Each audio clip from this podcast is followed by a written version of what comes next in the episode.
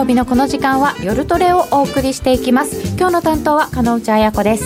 今日も夜トレは FX 投資家を応援していきますよ。本日のスタジオには毎年恒例の高野さんご夫妻のご登場です。2018年相場の展望を中心にお話しいただきます。えー、高野康則さん。こんばんは。高野由美子さん。よろしくお願いいたします。よろしくお願いします。そして夜トレガールズノーディー。よろしくお願いします。ゆきなちゃん。よろしくお願いします。よろしくお願いいたします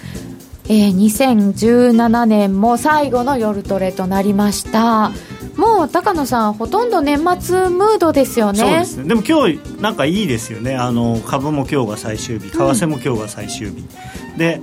正月を無事迎えるという、ね、はい、なんかわりかしいい並びで曜日ができてるので。このこのタイミングで夜トレができるっていうのはすごく。そうですね、ね、ちゃんと終わったところでまとめができる感じがしますす、ね。はい、えー、皆さんツイッターにご意見ご質問お寄せください。随時取り上げてお答えしていきます。みんなと一緒にトレード戦略を練りましょう。それでは今夜も夜トレ進めてまいりましょう。グローバルヘルスカフェ。途上国へ赴き医療システム全体の向上を目指すグローバルヘルス。番組ではマスターの明石医師とカフェの常連客が国際医療協力を取り巻く技術革新や経済の動きなどの新しい潮流について語り合います。放送は毎月第3火曜日午後5時30分から。どうぞお楽しみに。気になるレースが今すぐ聞ける。ラジオ日経のレース実況をナビダイヤルでお届けします。開催日のレースはライブで3ヶ月前までのレースは録音でいつでも聞けます。電話番号は0570-008460 0570-008460 0570を走ろうと覚えてください。情報料無料かかるのは通話料のみ。ガイダンスに従ってご利用ください。高野由美子さんをゲストに迎えてお送りする今夜の夜トレ。2018年の各通貨ごとの展望などをたっぷり伺っていきたいと思いますが、まずは高野さんがとてもたくさん資料を作ってきてくださったので、そっちからですか、これ。はい。そういう作り？そういう作りです。はい。えー、では、高野康則さんの資料20枚からいきたいと思います。はい。20枚もあるんですよ年末特大号頑張って。頑張ってる。頑張って。じゃこれをまずここからい。きたいと思います、はい、まあ、あの通常のあの番組の構成からいってまず今週の出来事ということで、はい、今週2つぐらい大きな出来事あったと思うんですけど、まあ、いきなりあのこのリビアであの、はい、パイプラインの爆破事件というのがありまして、うん、でこれまああの結果的にはですねあの1週間から10日ぐらいでおそらく直せるだろうということであのこの件に関してはまあそれでよかったんですけど、はい、ただあの実はリビアって2011年とか2014年に内戦をやっていて結構荒れてるというか、うん、で武装国内に武装勢力と呼ばれるその反政府勢力の、まあ、団体がいくつかあるんですけれども。で今までですねその人たちもあの石油施設を人質にとって政府に対してなんか要するに仲間を釈放しろとか金よこせとかっていうのをやったことあるんですけど壊したの初めてなんですよ。え？あそうなんですか？っていうのは、やっぱりあのリビアって石油が、まあ、主なあの収入源なので、それを壊すと、結局、自分も困るわけですよね、リビアの武装勢力さんも、やっぱりリビアの国民なので。武将武装勢力さんっていうのもすごいですけど、はい、自分たちだって大変だよそうなんです。だからそれは手はつけなかったんですよねそれに関しては。だからもしかしたら外の人例えば IS とかそういうところの人の可能性もあるのかなと思ってまして。で今回そのまあ1週間から10日で治るっていうので単発だったんでまあ原油下がってないですけどねそれでも。上が上がりっぱなしですけれども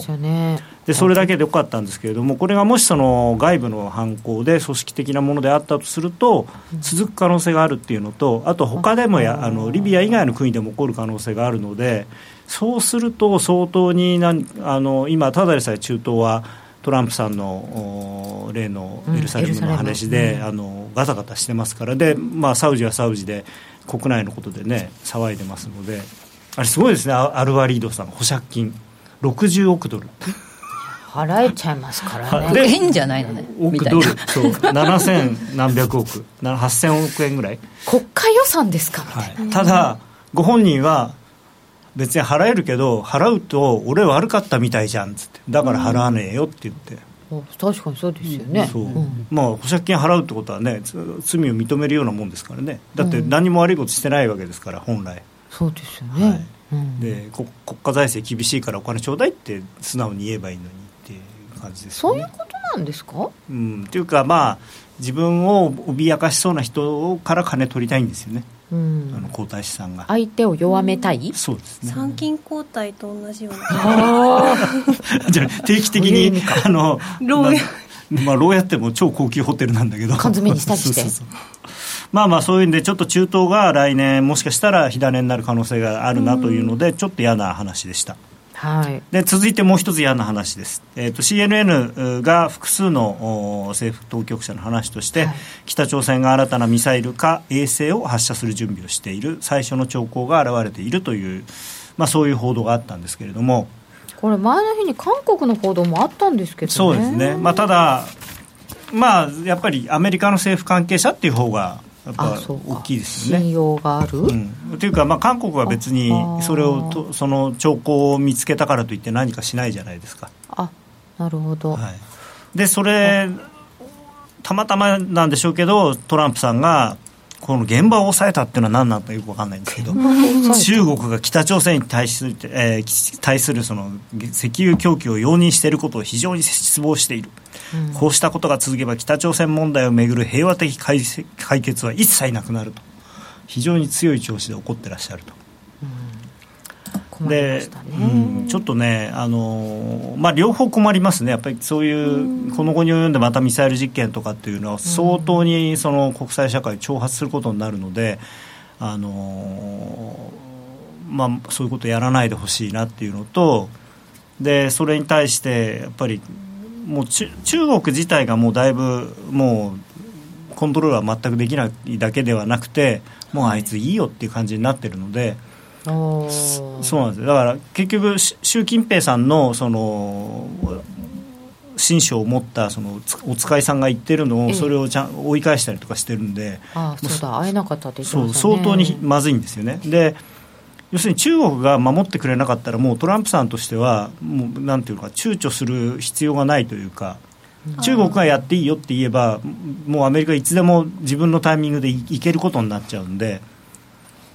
ドルが安くなってるのはそういうのもあるんですか？それともまあ、それはね、あんま関係ないと思うんだけれども、まあ、ちょっとそれがちょっと怖いなっていう、まあ、これはだから、これもここ1、2か月、まあ、あのいろんな説があって、ピョンチャンオリンピック終わるまで待つ待ってくれって言ってるっていう話もあるし、その後の中国の全人代終わるまで待ってねって言われてるっていう説もあるんで。なるほどね。はい、だから3 1月説あと1月中に、えー内部からクーデターをこうさせるというそういう話も出てて、だから、まあ、そそれが一番本当なんですけれどもねそのあの要するに外外部と戦うっていうことではないので。まあだから1月、それからオリンピック終わった後それから全人代終わった後その辺で来年、またこの話が出てきたら、ちょっと注意が必要かなと。はい。で今週の出来事を振り返っている最中でございますが、はい。そんな困難もあるのでしょうか？ドル円が112円の53銭ぐらい、ユーロドルが1.1992ぐらいまで来てるんですね。1.2はね、ちょっと待ってって言ったんですけどね、今日ね、来年の楽しみに取っときましょうって。待ってって誰に誰にマーケットに マーケットとの対話ですか？あそれでイタリアの議会が、はい。あの解散を昨日してではい。3月4日に総選挙が決まりましたので、まあ、これでね3月、ま、このさ結構長いんですよねこれ。解散してから総選挙までね。丸その間どうするんですか？その間はだから選挙戦？みたいな。へだからここであの例の5つ星運動ははい。どのぐらい頑張るかによってはちょっと波乱になるんですね。そうか、マーケットもじゃあそれまでえどう？どうなのって見てなきゃいけないっそうですまてことですか？た世論調査とかで一喜一憂するかもしれない、今のところは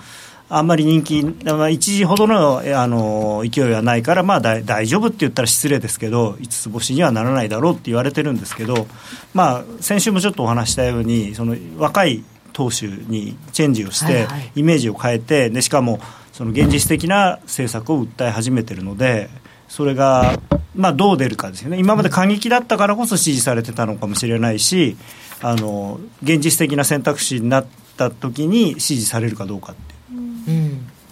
今その辺も注目と。年明け早々にちょっと気になりそうなものが出てきました、ね、ちょっと一番今気になってるのはこの原油のチャートなんですけれども。原油のチャート。これまあ今60ドル乗ってるんですがこの63ドル台半ばぐらいがこの左側の、えー、2015年の前半のこのあこのなんかあのテーブルになってるところ。ですね、はい、でここを抜けるとですね結構上がるかなもしれないというか、まあ、一応シェールがどうのとかっていうの話があるので、うん、60ドル台になったらシェールがまた増産するから上がらないんじゃないのっていう。普通に考えるとそうなんですけど、ただチャートだけで言えば、ここ抜けるとやっぱり80ドル台とかっていうのが全然あってもおかしくないような形になってしまうので、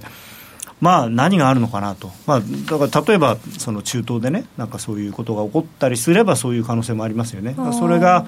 だからリスク回避になって円高につながる可能性があるので、まあ、この原油価格もちょっと見とかなきゃいけないなと。だってこの年初のぐじゅぐじゅのところを抜けたところからちょっと加速したようにも見えなくもないですよね、ね。うん、まあ、してると思います。だからこれ割とあちゃんと綺麗。うん。そうなんですね。だからあとね、実はそのシェールオイルの会社って、あのヘッジで先物をずいぶん売ってるんですよね、自分が作る分の何割か以上。なので、下がってる時はそれがヘッジが効いてしめしめでいいんですけど今度上がってきちゃうとそのヘッジが要するに含み損になっちゃうわけですよ、先物、うん、でもっと上がると思えば買い戻してくる可能性もあるわけですよね。あそうですね。そうすると、まあ、だって本来は上がってほしいわけですからね、石油作ってる方なんですから、シェルの会社は。その辺もちょっとあって、えー、これ、反乱要因になるかなと。由美子さんが今、なんかチャートにガンガン線引いてませんす。ぐ線引くのが癖っていうかそれが仕事みたい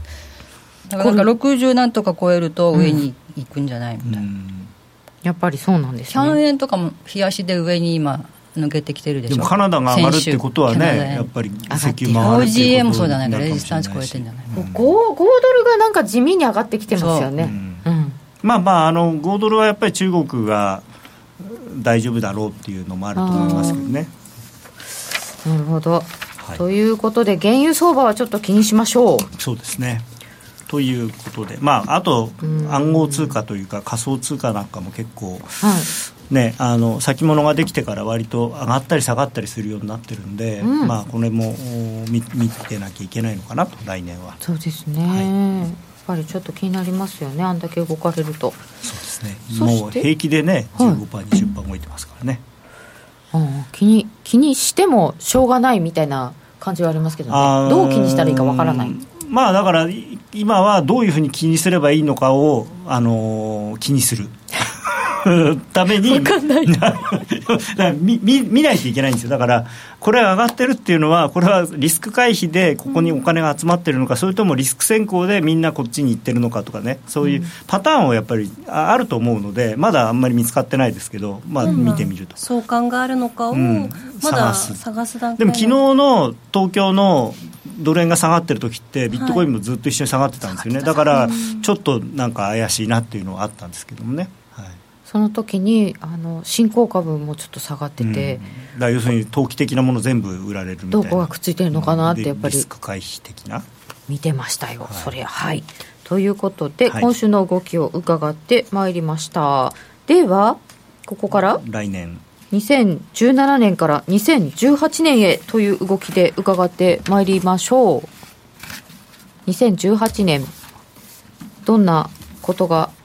注目ポイントなのかというまあ注目ポイントは大体このもうこの写真？表紙で。また楽しそうな写真を。このイエレンさんは何を表してるんですかね？いやまあこれはこれはもうね単純に僕の好き嫌いで。仕事終わりって感じですかね、そうまあ引退なさる。引退って言っちゃ失礼ですね。これはまあまあ多分学校に戻られるんだと思いますけどカリフォルニア帰れるなっていうところですよね。で、まあ、あの主役はだからこの左のパウエルさんと、まあ、トランプさんから黒田さんとあとこのロケロケットマンとメイさん。ああロケットマンなのかこの右下は。ロケットマンの写真なんか嫌だったんでこれにしたんですけど、はい、でこのトランプさんは自信満々ですね。まあそうですね。アメリカは景気いいですからね。だからあの因果関係は別にして、事実としてトランプ政権が発足してから、というかトランプさんがアメリカ、えー、大統領に選ばれてから、今まで非常に経済は上向いてるんですよ。はいでこれはあの、まあ、それこそ安倍さんもね自分がなってからよくなっただろうって言ってるのと同じで、うん、じゃあその因果関係はどうなんだっていうのは別にして事実としてそれはあるわけですよね。うんうんうん。でまあ、あとこの黒田さんねこの表情に象徴されるようにというかこう まあこういう感じですよね今ね。渋い感じですか？どうしたらいいんだよみたいな。これもあのまとめていただいてます、はい、まず2018年のポイントということで、でね、犬年です、はい、まずやっぱりこの FRB の副総裁それから理事の人事というのが非常に重要で、まあ、アメリカの追加利上げがどうなるのか、3回なのか、4回なのか、まあ、ただ、3回か4回であれば、それほど大きな影響はないと思うんですけれども、うん、ここに副総裁にものすごくあのタカ派的な人が入ってきたり、で理事もあとあと 2, 人2人かな、選べるので、それはまた2人ともすごくタカ派だったりすると、かなりこれ、状況が変わってきてしまうので。でまあ、株がどういう反応の仕方をするか、まあ、株今日まだ分かんないです昨日また史上最高値更新なので、うん、やっぱりニューヨークダウなんかきっかけがあるとちょっとね怖いことになる可能性はあると思うんですよね。えー、っとダウの先物は小幅高ですね。はいでこの今、林税さんというですね元の FRB 理事の人が、まあ、副議長候補として今、名前が出て名前出てきましたね、まあ、あこんな人なんだ、林税さんって。そうです、元 FRB の理事なん名前はまあ僕もよく知ってたんですけど、なんか久しぶりに見たら、4回りぐらい大きくなってたんで、大丈夫かな、この人って。二回りじゃないんですよ、健康問題どうなのかなって、だってこれ、なんか元力士のなんとか親方みたいな感じになってるでしょ。ちょっと。苦しそうだよね、この辺。すごいもうあの全身もすごいんですよもう。そうですか、ね、ハンバーガーって感じ、うん、ちょっとまずいんじゃないのっていう健康。なんか体調何か良くないとかありそうですもんねいやまあでもにっていうと、うん、あったらでも副議長候補にならないだろうから、うん、健康に健康的に健康的に大きくなってるのかもしれないけど。ちょっとね怖いなっていう。であとは日銀総裁人事。まあもうよマーケット的には結構黒田さんになんだろうということを言ってるんですけど、えー、これこの間の、あのー、セミナーでも言ったんですけど、まあ、当時のいろんな事情はあったにせよこれも事実として50年間誰もいないんですよね。任期続けてやった人っていうのは。必ず一期で変わってるんです。まあ、昔はあの日銀出身と大蔵省出身でこうたすきがけして1期ずつ交代でやってたっていうのもあるんですけどまあ、理由はともかく事実として2期続けてやった人はいないという中で果たして黒田さんが初の2期続けてなるのかと。これね面白いのがすごいですね、うん、あのイエレンさんはイエレンさんで1期で辞めた FRB 議長ってもう何十年ぶりなんですよ、やっぱり必ず2期以上やってたんですよね。まあ、1人、まあ何、何十年もやってた人がいるいますけど、でイタリアの総選挙は決まったと。で ECB がどうなるかっていうこと。とあとブレグジット、まあ、この大きくこの4つが来年の為替のあの主要なテーマだと思います。はい、ということで一つずつというか国別にやっていきたいんですが。まずは、はい、アメリカで。アメリカ、まあ、この大津さんのとこですけれども。あのー、あ若いトランプさん。はい。この若いのにあんまり意味はないんですけどね。えっと今回の FRB の金利の引き上げっていうのは歴史的にものすごく遅いんですね。はい、まあ、もともとその最終ゴール見えてるゴールが非常に低いところにあるんでせっせと上げていくとすぐ行っちゃうっていう事情もありますし、であとはその今過去と比べて今ものすごくやっぱり株式市場に対してその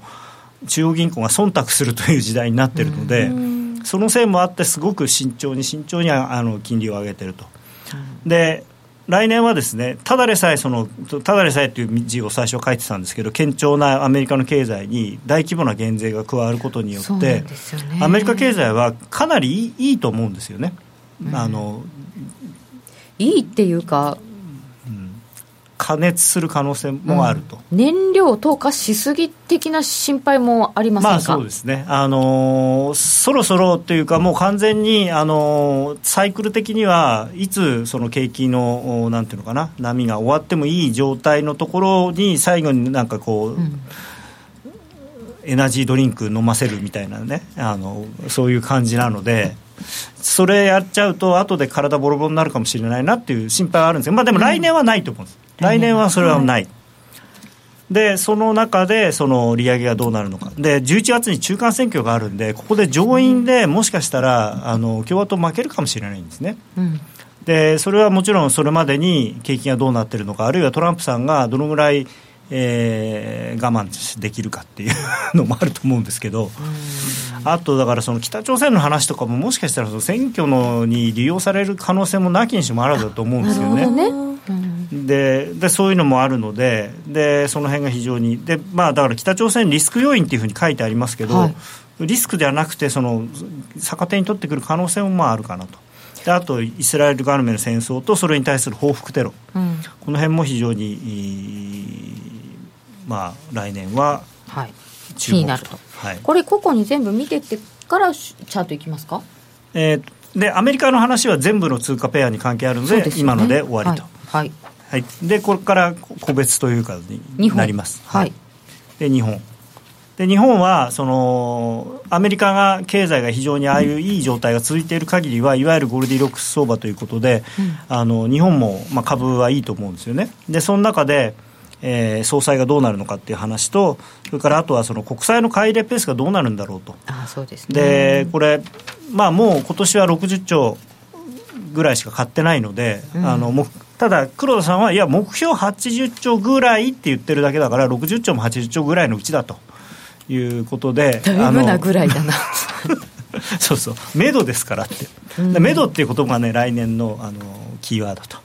ねあのなんかそうあの会社会社で営業の、ね、目標は何なんだ、えー、じゃあいくらいくらをめどに考えたいと思いますって。忖度に続いてめどめどなんですね。それでそのめどめどなんですけどであの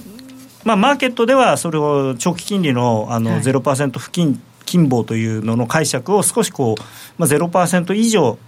0. 点何パーセント未満みたいにするんじゃないかと、はい、少しある。コントロールをちょっと上げるかな。上げるというかこうカーブをつける。今、イールドカーブコントロールと言いつつほとんど真っ平らですから、うん、それからちょっと、まあ、あの某コロンビア大学の伊藤教授は0.25%だって0%金棒と言っていいんじゃないかって。また随分とめど。めど。おっしゃってますけど。5年をね目標にするとかいろいろ言ってますけど、ね、はい、まだその辺のことでやっぱり上げるっていうと、うん、あの日銀出口作戦出口戦略って言ってやっぱり一回ドル円ボンと下がるかもしれないんですね、だからそこは注意が必要だと。だって ECB が動く前から次に動くのは ECB だよねって言って、ユーロがあれですからね。しかもね日本は一番腰が重いわけですからね、はい、いよいよいよいよ日銀が動いたみたいなねまあで、ね,、もそれはないかもしれないんですけれどもあったら衝撃は大きいですよね、はい、特に黒田さんがこうやって続投してる間はもしかしたらないかもしれないと、まあ、これはあの、うん、あの明るかった頃の黒田さん。副総裁で誰かを持ってきてその次これを上げるみたいな話も聞きますけどね。まあだからその副総裁がでも例えば本田さんとかだとむしろもっとやれみたいな話になるかもしれないし、うん、伊藤さんになったとして副総裁やってその次の総裁おいくつになるんですかねみたいな雨宮さんって話あもうありますけどね、うん、まあいろんな人が名前は出てます。さて黒田さん、はい、続投となるのかどうか。50年間いなかったって知らなかったですね、はい、原油が上がるとですね、はい、日本のインフレ上がるのでやっぱり出口じゃないのっていうふうに言われる可能性があるんですよね。だからそういう意味でも原油は大事と。原油が上がって2%達成されたら市民は苦しいわねっていうのはあります、ね、でも原油が上がるぐらいしか日本の CPI が2%になるっていうシナリオは描きようがないという説も多々ありますので、はい、苦しい、はい、であとはまあ北朝鮮ですね当然。これはつ、ね、常にあの足を引っ張ると。はい、でえー、これちょっとまあ古いんで若干あれなんですけど、まあ、これドル円の月足で。出てきました、まあ、チャート、はい、ドル円の月足。ちょっと長いところで、はい、まああのちょっとね、これ、崩れてきてるんで、この今、あの転換線と基準線のあるところを切れようとしてるので、もしかして来来月の頭に最初、ドル円が下がるような方向から来ると、一回、この下のサポートラインを試す可能性が出てくるので、まあ、ちょっとなんていうのかな、あの十分に下がるところまで、110円割れるぐらいまでは、あのスルーしといた方がいいのかなっていう感じになってきましたね。この転換線と基準線がくっついてるようなやつは、重要な水準なんだって、はい、あの家元が言ってました、はい、そうです、はい、当然。あの、線が重なってるってことは、はい、それだけあの2倍大事なんです2倍 ,2 倍大事。ただあのこの間ね、もう言いましたけど、はい、これ、だとしても、このサポートラインでサポートしてれば、うん、春になれば、地高スパンが上に抜けますから、そうすれば、だいぶ値動きが軽くなるはずです。ねこの地高スパン綺麗になんかこの基準線で止まったところがまたねそうですね、ね、本当にねよくできてるんですよねこの一目金公表というのは。素晴らしいじゃん由美子さんこのドル円の月足っていうのは？月足はあんまり。えっ、ー、とねまあ見てたのは MACD がなんか張りあだっと張り付いててそれが上に離れてきたんですよ、うん、それでだからそれもあって冷やしも弱い形じゃなかったんで、うん。ちょっと上行くのかなと思ってたんですけど、はい、長いレジスタンスがありまして、はい。まあ、これでもこのレジスタンスを持っているおかげでブルにならないで済んでるんですごい助かってるんですけど。長いレジスタンスが。うん。113円のはいですかね今、うん、今の時点で。そこにそこで金曜日先週の金曜日前後に一回そこで上がるかどうかっていうタイミングがそこに来てて、そこで上がらなかったんですよ。はい、で、今日なんかは、えー、ユーロドルが、あ、昨日か、昨日からユーロドルが近くのラインを上にブレイクしてるんで、今、ロングにしてるんですけど、その意味で、えっと、ドル円を112円の丸3をつけた後に買い目線だったんだけどもその買いをやめてユーロドルのロングにしたりしてるんですけど。であそれでドル円はその113円台にある長いレジスタンスの下ではその、うんと、上がりにくいっていうことをまず認識してるってことですよね。うんうんうん、でかつ今度近くに冷やしでもっと近くに112の30ぐらいかな今日。そこにもライン引けてるんで、まあ、とりあえずそれブレイクするかどうかっていうのはまあ見てるんですけどね。するとだいぶもう下の目みたいなそうなんだろう？最初の下の目だからそれが、うん、伸びていくのか、うん、と伸びないのかわからないんですけどその冷やしの具体的なイメージは持ってないんで。まあ、でもでもそういうところでやってないと、結局伸びるときにはポジションないですよってことになるので、ユーロドルはどうですか？これは最初のポジションですか？こう直近で入ったの。それとも結構もうえっと、まあ、前から。前からロング目線でずっと。今年ずっとロング目線。ユーロドルとユーロ円はずっとロング目線で。でうんそうするとドル円が動かなくなっちゃうなっていうのは思ってたんでそのドル円は伸びを期待しないようにずっとしてたっていうことですね。あでも結局そういうふうになっちゃったんですけど、ね、ドル円動いてない、ですよね、そのままなっちゃったんですけど、これは後であれしようからと思ったんですけどドル円今年は、はい、えー、まあもうレンジを拡大することはないと思うので、えー、値幅が9.6%。9.6%、えー、ドル円。で10%未満だった時っていうのは、はい、あの過去にですね、はい、これ今回、えー、1973年の、はい、変動相場制移行以降ですね、はい、1234回しか。4回しかない。5回 ,5 回しかない。で6回目なんです今回。でただそうは言っても最初の2回っていうのは、えー1970年代なんですよねでその後1983年に1回あってその後ずっとなかったんです。それで、えー、1900あじゃね2006年に1回あってでその後実は一昨年2015年も8.3%非常に動かなかった。だからちょっと2000年代入ってからこう動く動かない時は動かない。動く時は動くっていうふうになってるんですけれどもね。であのまあもうちょっと言うと2014年からが21%ぐらいあって、その2000、えー、あ13年だ。が 21.8%14 年が20%で15年が 8.3%16 年は、えー、18.9%で今年が9.6%だからまあ動いて動かなくて動いて動かなくてなんで来年は20%ぐらい動いてくれないかなっていう。う15年は確かになんか動いた後の裏の年だからしょうがないねっていう感じはしたんですけど、うん、それこれ1年交代でそんなねあの10%以下とか来ちゃうとなかなか、ね、あのね、辛いですよね。辛いですね。1年働いて1年あのバケーションみたいな感じですけど。でもこのドル円の週足を次にきっと高野さんは出してくれる予定なんだと思うんですけど、はい、このまあ綺麗な三角。そうですね。これもでこれもですからやっぱりちょっと上がね何回もやってだめでだめでっていう感じになってしまったので、抜けないかなと僕も思ってたんですけど、まあ事実抜けなかったんで、さっきも言った言いましたけどその108円台とかですねその辺まで1回来年頭は押すかもしれないなっていうふうに今は思ってます、はい、一旦押すかな、うん、ゆきなちゃんなんか皆さんのコメントは入ってますか？ジェイドさんがたくさんコメントしてくれてます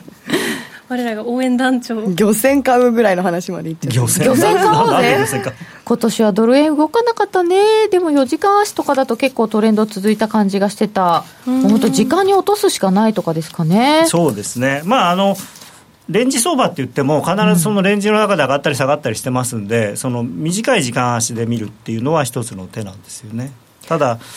あのサラリーマンやりながらだとねなかなか難しいんですけどねこの月足のレジスタンスラインがな嫌になるぐらい効いてやがる。うん。本当になんかレジスタンスは効いた感じでしたね。ね。線引いたところは、本当に昔から引いてた線がなんか生きてた感じがありました。続いて欧州いきますか、あそれでちなみに最後欧州の前にドル円、あの今年のレンジの半値っていうのが112円の95銭とか96銭なんですね。だからせっかくだからもうちょ今晩ちょっと上がってくんないかなと思って真ん中で終わったらなんか面白いなと。ああもう行って帰ってきてちょうど真ん中で終わったよこいつみたいな。今年ってまあ今からユーロの話になりますけど、はい。結局ドル安の年なんですね今年は、ドル安。はい、ドルドルインデックスはもう最安値圏なんです今あ今年の。ですね。で一方で円も安いんです。だかあらだから。そうドル安円安でドル円は結局、ね、動かなかったねっていうそういう話なんですよねドルも円も安かったってことなんですよね。そううん。っていうことは普通に考えるとリスクオンなんですよね。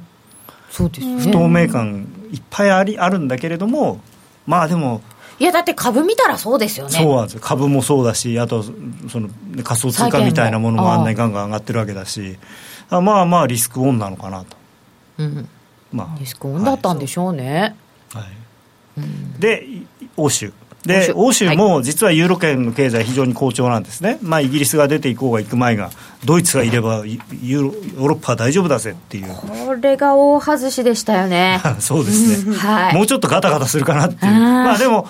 ユーロの相場的には私は全然もう非常に良かったんですけどね。ね。ユーロ上がるってね。宣言しましたもんね。ユーロ回転関数そうだったんだ。そう。あれは去年の 12月の最後の週ですねちょうどそうだそうだ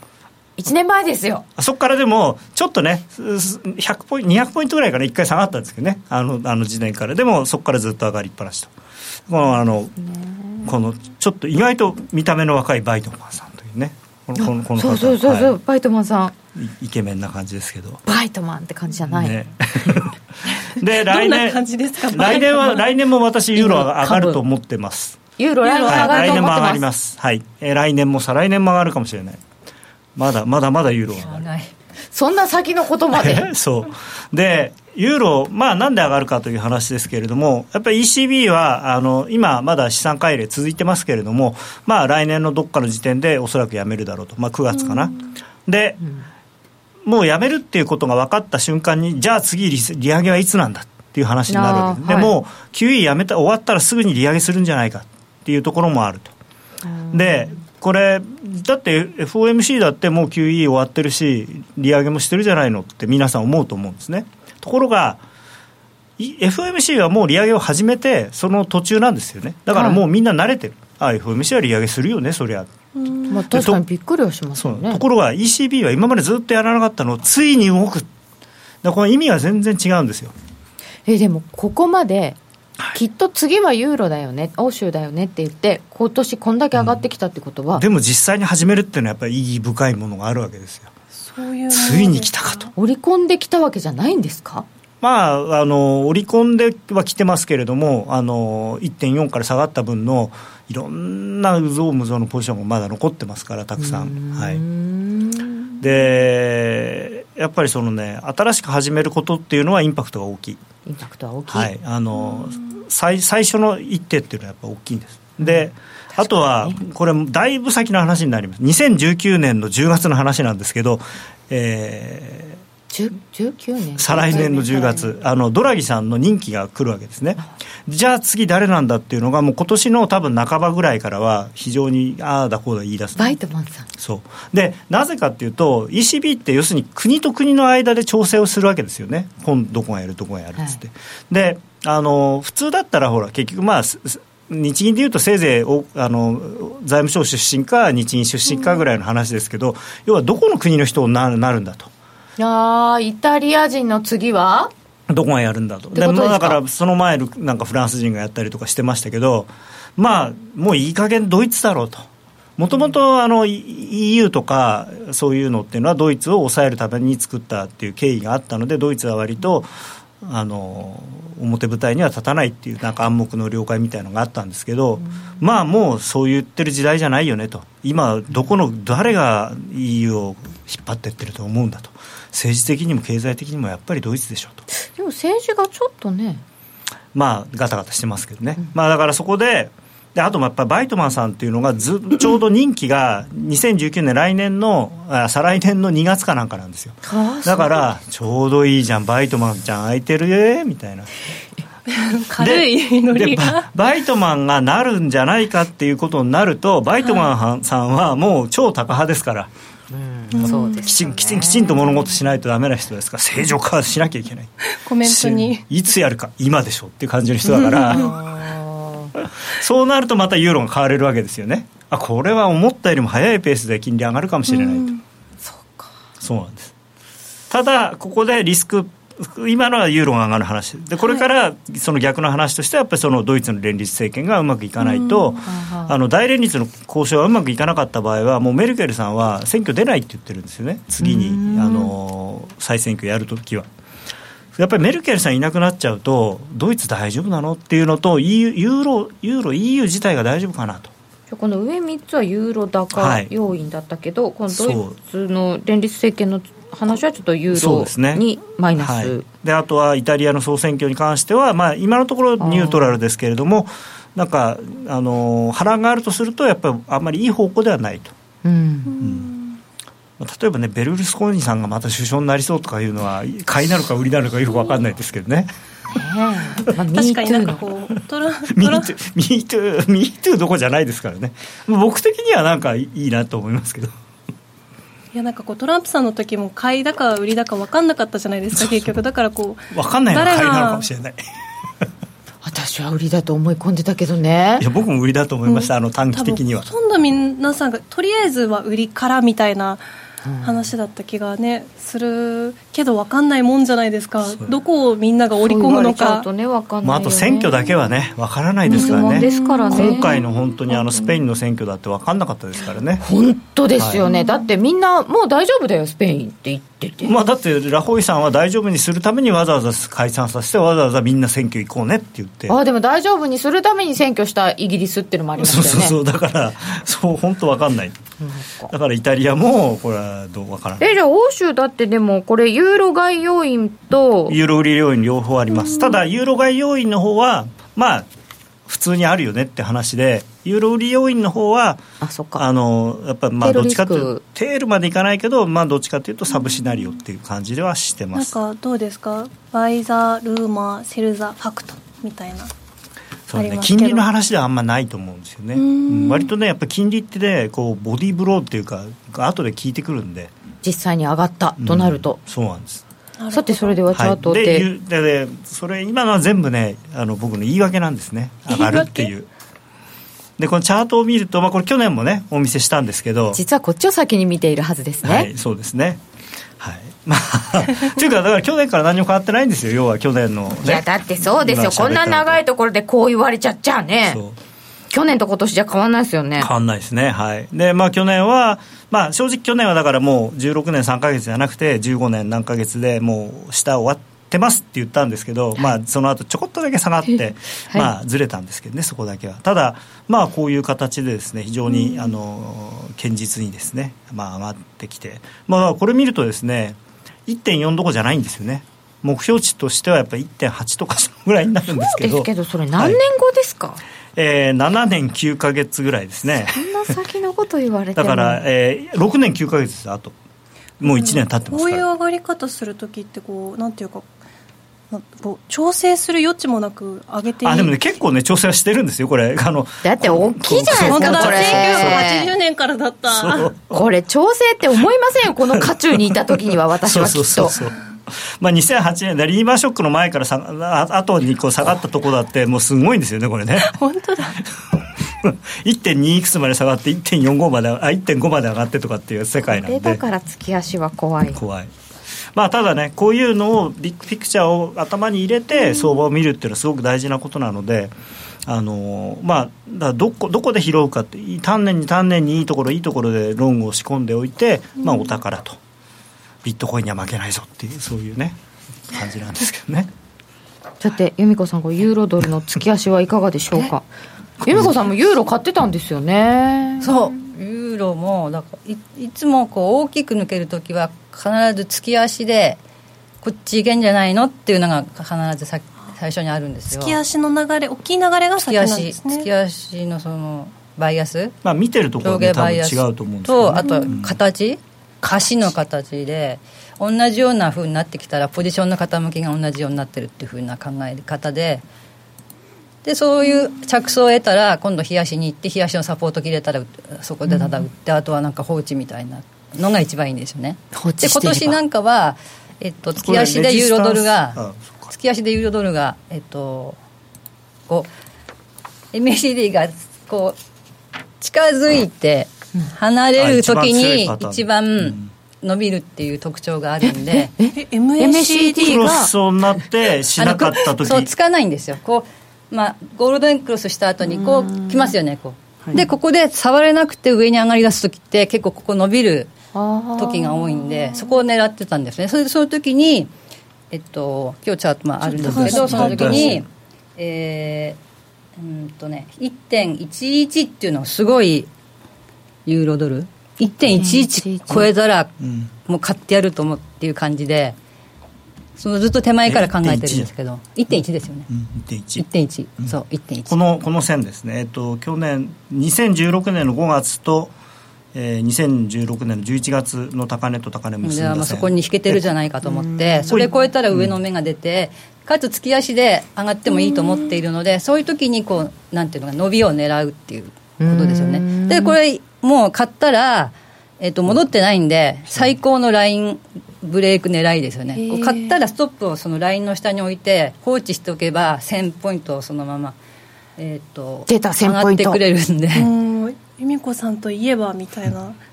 まあ、これもでも本当ねちょうど1000ポイントぐらいありますよね。ラインブレイク狙いとしては最高ですよね、でこれ2本目の線もあるので、あそれも2本目は後でまあ引いてきたんですけど、まあ、こう抜けた時も買い増しできるしと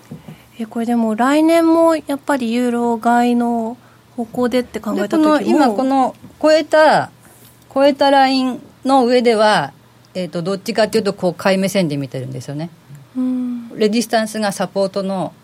になるなって次また上目指しやすくなるっていう感じで結構冷やしのそのの抜けたところに対してこう押して全然下が何回もこう押して下がらないで今レジスタンスを超えてきてるんで、まあ、いつも同じなんですけどすごいすごいシンプル。シンプルなんですよね。シンプルに考えないと相場難しいんで そうですよ、ね、いつもですけど、まあ、難しがける難しいなと、まあ、めちゃくちゃ難しくなっちゃうんで。考え方をもうすごいシンプルにしといて。自分自分で難しくしちゃうんですよね。そうなんですけどね。いろんな言い訳を作ってしまったりなんかして。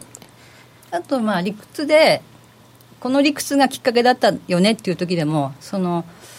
うん、例えば上がる前の一番そのレジスタンスにぶつかったところで買うと、うん、そこから200ポイントとか下がったら、不安になってやめちゃったりする、はい、だからちゃんと相場に値動きが相場に作った抵抗を超えて、うん、ここで抵抗がなくなって軽くこう飛翔できるところで買う。そう。来年の私の目標でもある。焦らない。なんかこう焦らない。やっぱり最初に決めたラインがどこであれ、こう勢いがなくなってきちゃったりとかでそれこそもう200ポイントなんて下がっちゃったらもうもうもう、うん、そこまで持ってられない。とか持ってる平気で持ってる人いるじゃないですか、そうでもあれってなんかものすごい少量だと持ってるのかもしれない知れないんですけど例えばすごいやっぱりここ狙いたいここ狙い場所だと思ったらそこで大きめのポジション取らなきゃいけないわけじゃないですか、うそうするとなんでそういうラインラインっていうかっていうと抵抗がなくなったから抵抗があるうちは最後上がるとしてもこの下だとまだこうね押す。可能性がある。そう。500そうするとあここでライン止まったって言って本当の買い場のところでやめちゃいそうになったりするのを防ぐためにいつもラインラインって言ってるんですよ、あそっか。そこは逆に本当の買い場かもしれないんですもんね、うん、私がぶん投げるところは。この500上がった後の200下がったみたいなところっていうのはこうだから本来は絶好の押し目買いのポイントなのに、うん、上で買っちゃってるとそれが押し目買いじゃなくて損切りのポイントになっちゃう。下で買ってる場合はどうですか？下で買ってやっぱりこう利益が積み重なってるわけじゃないですか、うん。うん、なんかこう焦っちゃって全部あもうダメダメダメって言って全部手放しちゃいたくなりそれもあのレジスタンスに当たって下がりそうな時に半分ぐらい売っておけば、うんね、あのまた下で買えるんだけどそうじゃなくて全部持ったまんまだとああどうしようどうしようっつってあ含み益があ例えば、ね、50万円あったのが5万円になっちゃったみたいになるともうポジション切っちゃうっていうかもうこれでマイナスになったら嫌だって言ってやめちゃうじゃない。うんでやめちゃうとそこからなんかうっかり上がっちゃったりするともう二度と入れない。でその売ったところより高いところで、まあ、大体普通の人は買えないから。大体そこでうっかりそこを打つんですよ、うん、そうそう。あの あのマーケットはよく見てるって言いますけどねそういうのをね、知ってますよね、私が投げたことをね、だからね本当にね不思議なものお客さんからね最近でこそ減りましたけど来るんですよ電話が。はい。お宅はねいつも僕のストップロスをわざとつけてるでしょうと そう僕のストップロスついたところがいつも安値になるんだよね。なんどういうこと？ってやめてくれそういうのって。いう電話来る。ね？逆に言うとその方だからちゃんと分かってらっしゃるんですよ そこのポイントが。確かにね。ね？見えてるでねあのいやそんなことありませんよ皆さんに同じレート出してますからって、まあ、それね、はい、ちゃんと上で下がり始めた時に全部リグわず一部一部。リグい。と全然違うポジションが軽くなると冷静に見られるし、うん、まあ、また何だったら買いましてやろうってできるけどつい近いところで買い増しちゃうんですよね。下から持ってれば余裕があるからこうやって引いて見られるんですよ。余裕がないとここなるからね。だそのためにこういう長いのも時々見てそうですね。月足見ないといけないですね、はいということで、ユーロドルの月足からお話を伺いましたけれども、はい、あとねあの、これも月足なんですけど、はい、あの、はい、一目金公表で、はい、これ、今、ちょうどこう抵抗体の中に入ってきてるんですね。でまだだからあの3役のうちの2役しか好転してないんですけど、まあもうこれ結構これ上がりそうかなと。でまあこの上からの下げの戻しのあれで言ってもですねあのフィボナッチで見ても、まあ、とりあえずこの1.25ぐらいのところまではあの楽楽勝って言ったらあれですけど、まあ、ありそうだなと。まあ、来年の目標はこの1.32ぐらいかなと思うんですけどね、半値。これ、30何とかパーセント戻して1.25なんですか、はい、そうです。結構上まで行きますねそれでも。まあでもまだもうもう500ポイントしかないです、うん、少ない。そっか。そうか。狙うとしては少ない。だから1.32がとりとりあえず目標かなと思ってますけどね半値の。半値で1.32はい、はい、そして？そしてまあ足に、はい、週足ユーロ円の週足はあんまりユーロ円の週足だけちょっとはいはい、今、あのー、2014年からの下げの61.8%が134円の45銭にあってそこでびったり止められてるんですね。もうもう今日抜いてるかな。だから、うん、ここ抜けるとですねもう150円ということで、はい、あのユーロ円のはここ抜けた抜けたのを確認して買う方がいいと思います今135円の飛び台ですね。あじゃあもう抜けてますね、だからあの今日クローズで抜けたら来来年まず一発目ユーロ円買いたいなと。はい。いう感じです、来年もユーロになるそうですか？はい、はい、というかまあクロス円の買いですねもう。あ、はい、クロス円ですか？はい。で、えー、イギリス。に行きたいのですが、はい、その前に一旦お知らせです、はい約定力で選ぶなら FX プライム by GMO。レートが大きく滑って負けてしまった、システムダウンで決済できず損失が出た、などのご経験がある方は FX プライム by GMO のご利用を検討してください。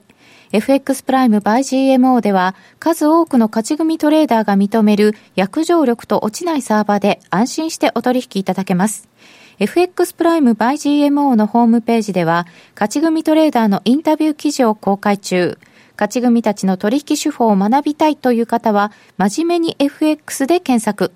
株式会社 FX プライムバイ GMO は関東財務局長金賞第259号の金融商品取引業者です。当社で取り扱う商品は価格の変動等により投資額以上の損失が発生することがあります。取引開始にあたっては契約締結前交付書面を熟読、ご理解いただいた上でご自身の判断にてお願いいたします。詳しくは契約締結前交付書面等をお読みください。今年のクリスマスから大晦日は、ラジオ日経リスナー感謝祭リスナーの皆様に今年1年分の感謝を込めて、人気番組のスペシャル企画や特別番組でお楽しみください。話題の AI スピーカーをはじめ、各番組から素敵なプレゼントがどんどん集まっています。なんと、合計100名様分以上。プレゼントの応募方法など詳しくは、ラジオ日経の特設サイトをご覧いただき、各番組内のお知らせでご確認ください。あの名実況をもう一度。永久保存版実況 CD 白川二郎実況名勝負セレクションただいま好評発売中オグリコールでおなじみ1990年有馬記念をはじめ記憶に残る厳選14レースの実況を完全収録。感動の名場面が鮮やかによみがえります。鈴木よしこさんとのスペシャルトークも収録してお値段は税込2000円。送料が別途かかります。お求めお問い合わせはラジオ日経ネットショップサウンロードまで。夜トレ高野康則の今夜はどっち？このコーナーは真面目に FX、FX プライム by GMO の提供でお送りいたします。ここからは FX を、FX 取引を真面目に、そしてもっと楽しむためのコーナーです。引き続きよろしくお願いいたします。お願いします。ここで通常ですと来週のスケジュールなどを伺うのですが年末なので来年の話を続けていただきたいと思いますえ今ドルとユーロを伺ってきたので次はポンドですはいえーまあ、ブレグジット、えー、期限まで来年になるともうや1年ちょっとということで、いよいよ迫ってくるんですが、まあ、話は全く進んでないと、まあ、ちょっと進みましたけれども、でとにかくメイさんがですね相当やまずいことになっているということで、はい、ただあの、別にメイさんがやもしそのお辞めになるというようなことがあっても、それは別にそのポンド売りの材料にはならない可能性も十分にあるので、その政治がだめだからポンドは買えないっていう考え方はあんまりしない方がいいと思います。そうですね、今までこうだったんですよね、関係ない。関係ないです、うん、そう。でえー、あとブレグジットが果たしてどの程度為替に影響を与えるのかっていうのももうよく分かんなくなってきてるんですね。っていうのは、ブレグジットっていうのが本当にどのぐらい何を指してブレグジットって言うんだろうっていう。ただ単に EU の要するになんて議決権がなくなることがブレグジットなんじゃないかみたいな下手するとですね。そういう可能性も出てきてます。でまあ、一応ここの、この写真に出てるですね、このボリス・ジョンソンさんという人がキーマンで、うん、まあ、メイさんの後釜になろうということで、今、いろいろ後ろで足引っ張ってるとかっていう話になってるんですけれども、で、まあ、この人はね、ものすごいあの独立派というか、その EU 脱退派だったの人なので、はい、まあ、この人がなった場合、どうなるんだろう、ただこの人は結構言うことがコロコロ変わる部分もあるので、実際に自分が首相になったら、意外となんかドイツと仲良くしちゃったりとかする可能性もあるのかなと。そうですであとポンドって現状、非常に過小評価されてるんですね。あの、いわゆるファンダメンタルズ的に言うと、だから、ここから上がっていっても別にそんなに不思議ではない。でかなりそのまあ、いわゆるブレグジット、ハードブレグジットをすると、イギリスは大変なことになるっていう、もうもしかしたら GDP20% ぐらい毀損しするんじゃないのっていう、そういうことを前提にして売られたんですよね。うん、なのでそれが20%じゃなくて10%じゃなくてもしかしたら5%かなっていう話になればまだまだ買い残す買い戻すという余地は残ってますだからポンドは強いと思ってます僕は。まだ。はい、はい、で、えー、その一番の根拠はやっぱこのチャートなんですけど このポンドというのもですね、えー、非常に綺麗なチャートになってまして、うん、まあ8年前後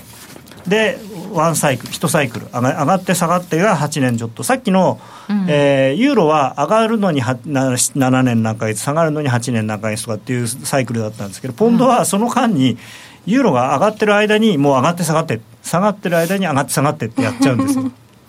忙しい。だからまあポンドはね一番面白いんでしょうけどそれだけ動くから。さすがなポンド、はい、でそういう意味ではこの2006年の10月というのはこれ底打ちするべくしてしてるというふうにこのサイクル的には考えられるような日柄だったんですね、はい、なのでこれはやっぱり1.6とかですねそのぐらいまで戻っても僕は不思議はないというふうに思っております。ただ上がった後は下がる時は早いと。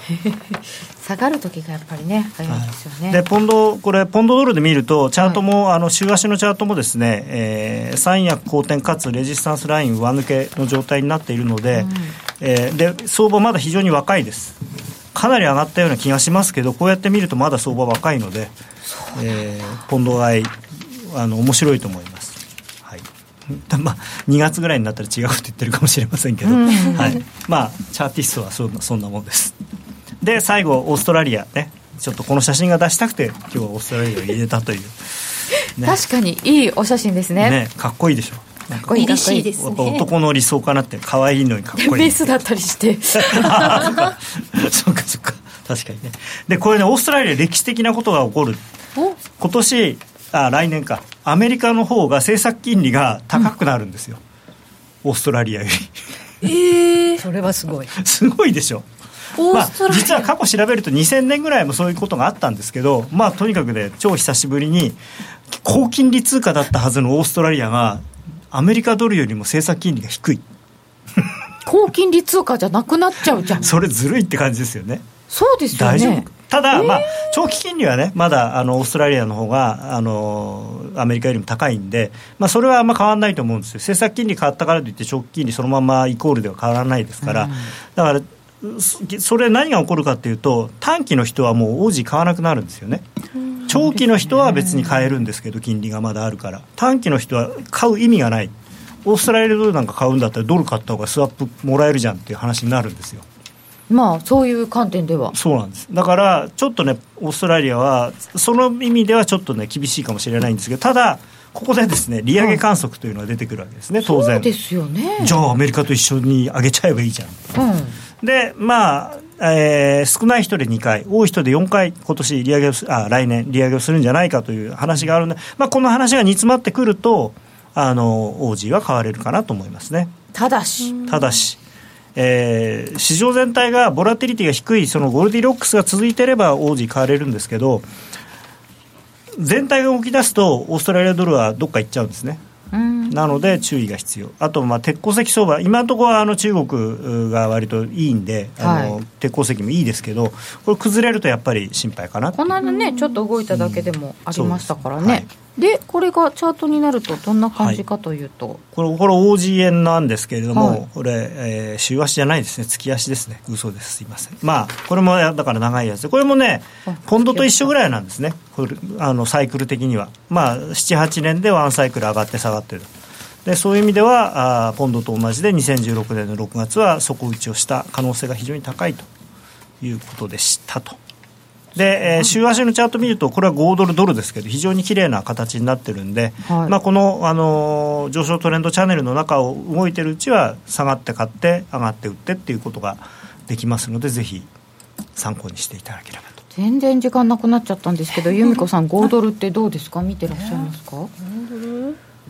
？5ドル5ドルはあんまり、ねうん、なんていうのすぐに出てこないんですよ今の。うなんですね。じゃあまた後ほど伺います、えー、年末年始はどっちということもできなかったので来年の注目ポイントを伺いました。高野康則の今夜はどっち？このコーナーは真面目に FXFX プライム by GMO の提供でお送りいたしましたいや今週も全然時間がなかった。番組そろそろお別れのお時間でございます。えー、ユーストリーム限定の延長戦はちょっとだけお送りします。それではラジオの前の皆さんとはお別れです。それでは皆さん良いお年をお迎えください。良いお年を。良いお年を